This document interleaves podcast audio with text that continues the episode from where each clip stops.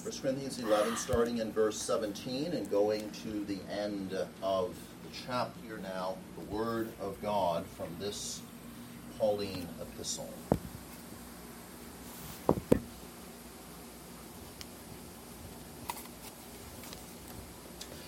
Now, in giving these instructions, I do not praise you, since you come together not for the better, but for the worse. For first of all, when you come together as a church, I hear that there are divisions among you, and in part I believe it. For there must also be factions among you, that those who are approved may be recognized among you. Therefore, when you come together in one place, it is not to eat the Lord's Supper. For in eating, each one takes his own supper ahead of others. And one is hungry, and another is drunk. What? Do you not have houses to eat and drink in, or do you despise the church of God and shame those who have nothing? What shall I say to you? Shall I praise you in this? I do not praise you. For I received from the Lord that which I also delivered to you that the Lord Jesus, on the same night in which he was betrayed, took bread. And when he had given thanks, he broke it and said, Take, eat. This is my body, which is broken for you. Do this in remembrance of me. In the same manner, he also took the cup after supper, saying, This cup is the new covenant in my blood. This do as often as you drink it in remembrance of me. For as often as you eat this bread and drink this cup, you proclaim the Lord's death till he comes.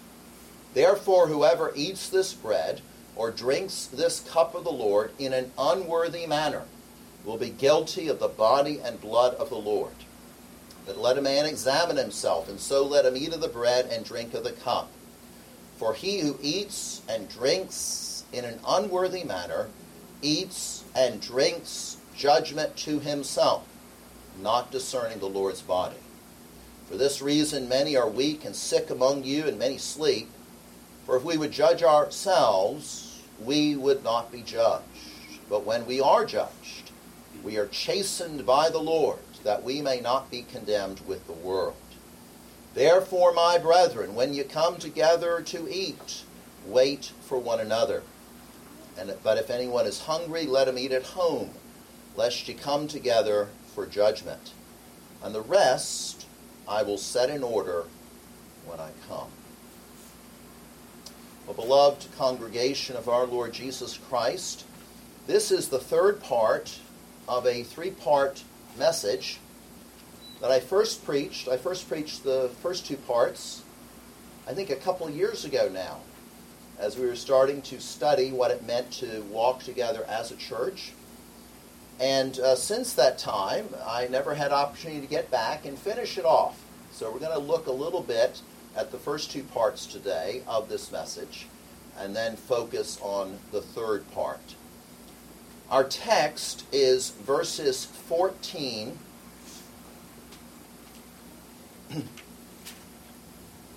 Our text then is uh, verses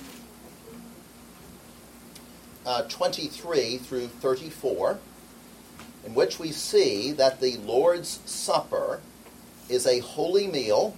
It's a holy meal which celebrates commemoration, communion, and consummation. It celebrates it celebrates commemoration, communion, and consummation. Now, the sacraments, of course, are signs and seals of the covenant of grace. Uh, they are sense, what we call sensible signs. They are what we call sensible signs. And they are means of grace, they are means of blessing for us.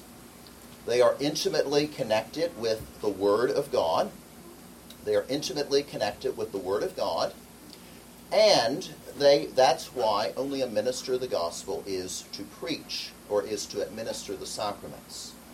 The word sacrament comes from a Latin word sacramentum, which means a pledge, a pledge. But primarily, when we look at the sacraments, we see that this is what God does. It is what God does.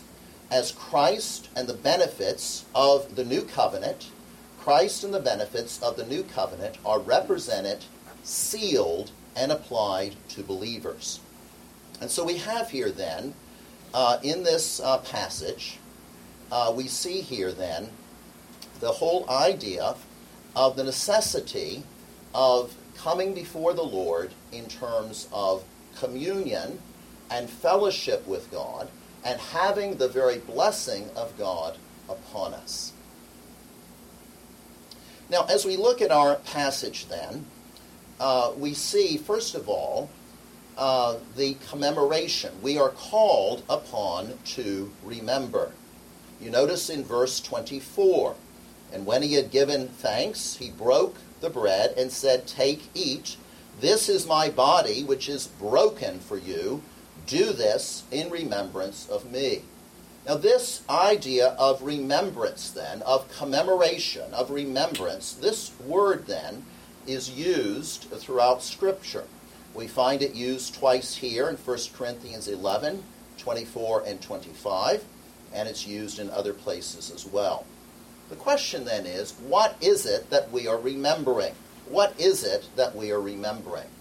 Well, we're remembering, first of all, the Passover, if you will. We're remembering that old covenant meal, the Passover, with the deliverance from Egypt and the exodus out of the house of bondage. We're also remembering the triumph, we're remembering the triumph over, uh, over the enemy. And so that's what we're remembering in terms of the Passover, which leads to the Lord's Supper. In terms of the Lord's Supper, we are looking backwards to the sacrifice of Christ. We're looking backwards, we're looking backwards this afternoon. We're remembering what Christ did at the cross. First of all, the bread, showing forth his body, his broken body his giving of his whole self, body, and soul. And in the wine, we remember the blood, his suffering and death, and the new covenant and the New Testament, if you will. We're remembering what Christ has done in terms of his sacrifice. And so we have then commemoration, remembering. But we also have communion.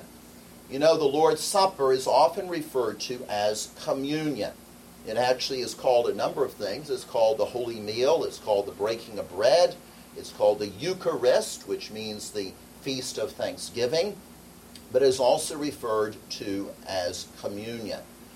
You see, in communion, we have communion with each other, that koinonia, that fellowship with each other. We are one spiritual body if we belong to Christ. We are one body because we are partakers of the one bread. And so there is a necessity of mutual love and care. But more than that, we experience communion with each other in terms of this sacrament itself. We, we enjoy the common actions and symbols. We all partake together we all see the, the administration of the sacrament in front of us. We have a common faith. We have common affections toward Christ. We have common participation in the blessings and benefits of salvation. We have mutual love and affection, and mutual communication and mutual service.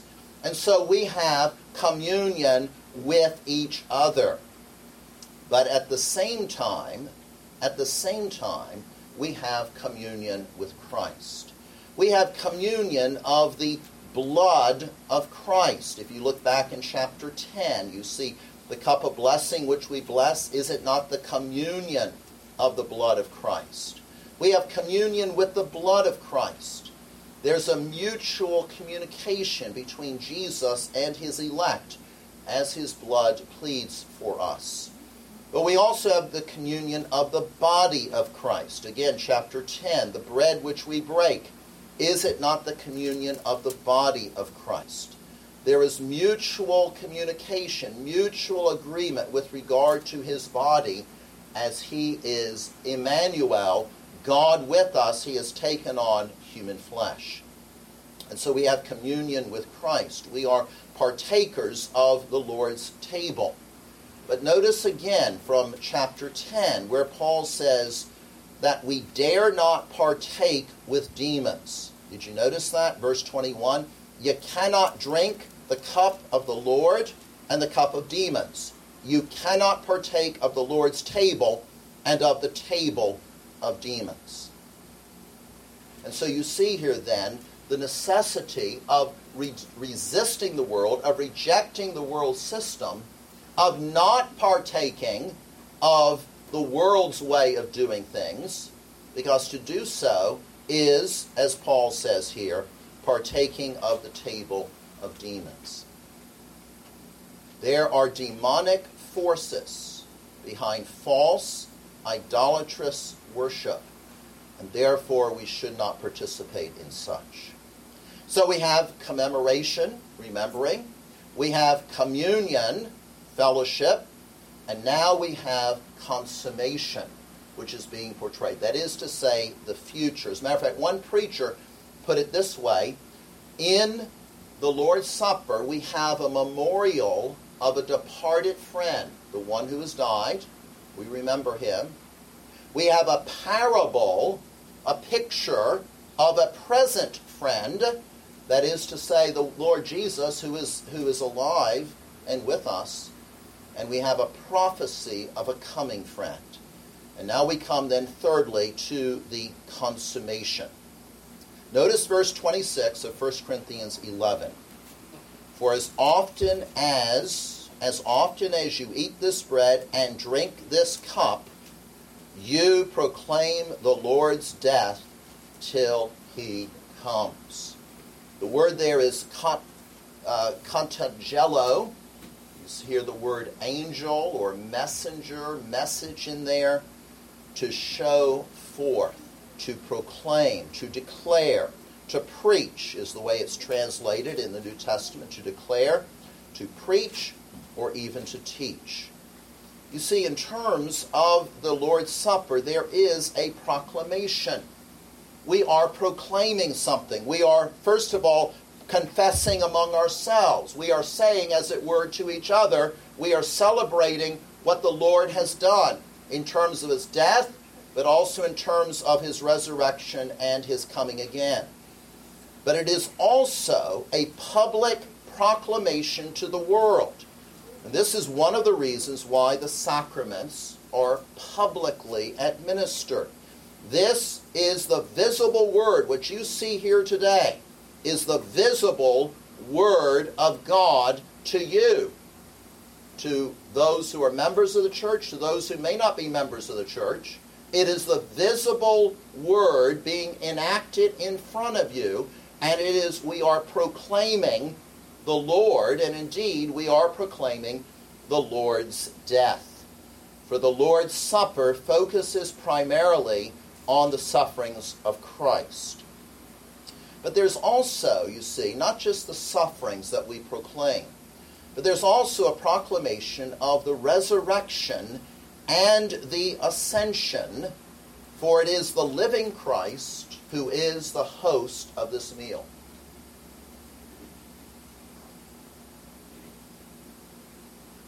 Jesus is the unseen not guest, he's the unseen host. So we don't see him. Children, you don't, you're not going to see Jesus with your physical eyes today. But he is here. He is really here. That's the reality that we see here in terms of this proclamation. We proclaim the Lord's death, and by implication, we also proclaim then his, erect, his resurrection and his ascension for it is the living Christ who resides in heaven, who by his Spirit is really here and is the meal's host. And so we proclaim then the Lord's death. Notice what it says till he comes. Till he comes. And of course, we read tonight, uh, this afternoon, from Revelation chapter 22. And in verse 17, we read, And the Spirit and the bride say, Come. And let him who hears say, Come. And let him who thirsts come. Whoever desires, let him take the water of life freely. And verse 20, he who testifies to these things, that is Jesus, he who testifies to these things says, Surely I am coming quickly. And John adds, Amen. So let it be. Even so, come, Lord Jesus, till he comes. Till he comes. For you see, someday, my friends, every eye shall see him. Every eye shall see Jesus. And they, we are told, they who, as it were, put him to death, they shall look on him whom they have pierced. Faith then shall become sight, and at that point there will be no more need for the sacrament of communion because we will forever and ever and ever be really physically in the presence of Christ. There was a, a great theologian by the name of Samuel Rutherford, who wrote a poem some years ago. He lived in the 1600s, long time ago. Let me read you some of the stanzas. The sands of time are sinking. The dawn of heaven breaks. The summer morn I've sighed for. The fair, sweet morn awakes. Dark, dark had been the midnight, but day spring is at hand. And glory, glory dwelleth in Emmanuel's land. The king there in his beauty without a veil is seen. It were a well spent journey, though seven deaths lay between. The Lamb with his fair army doth on Mount Zion stand, and glory, glory dwelleth in Emmanuel's land. O Christ, He is the fountain, the deep, sweet well of love, the streams on earth.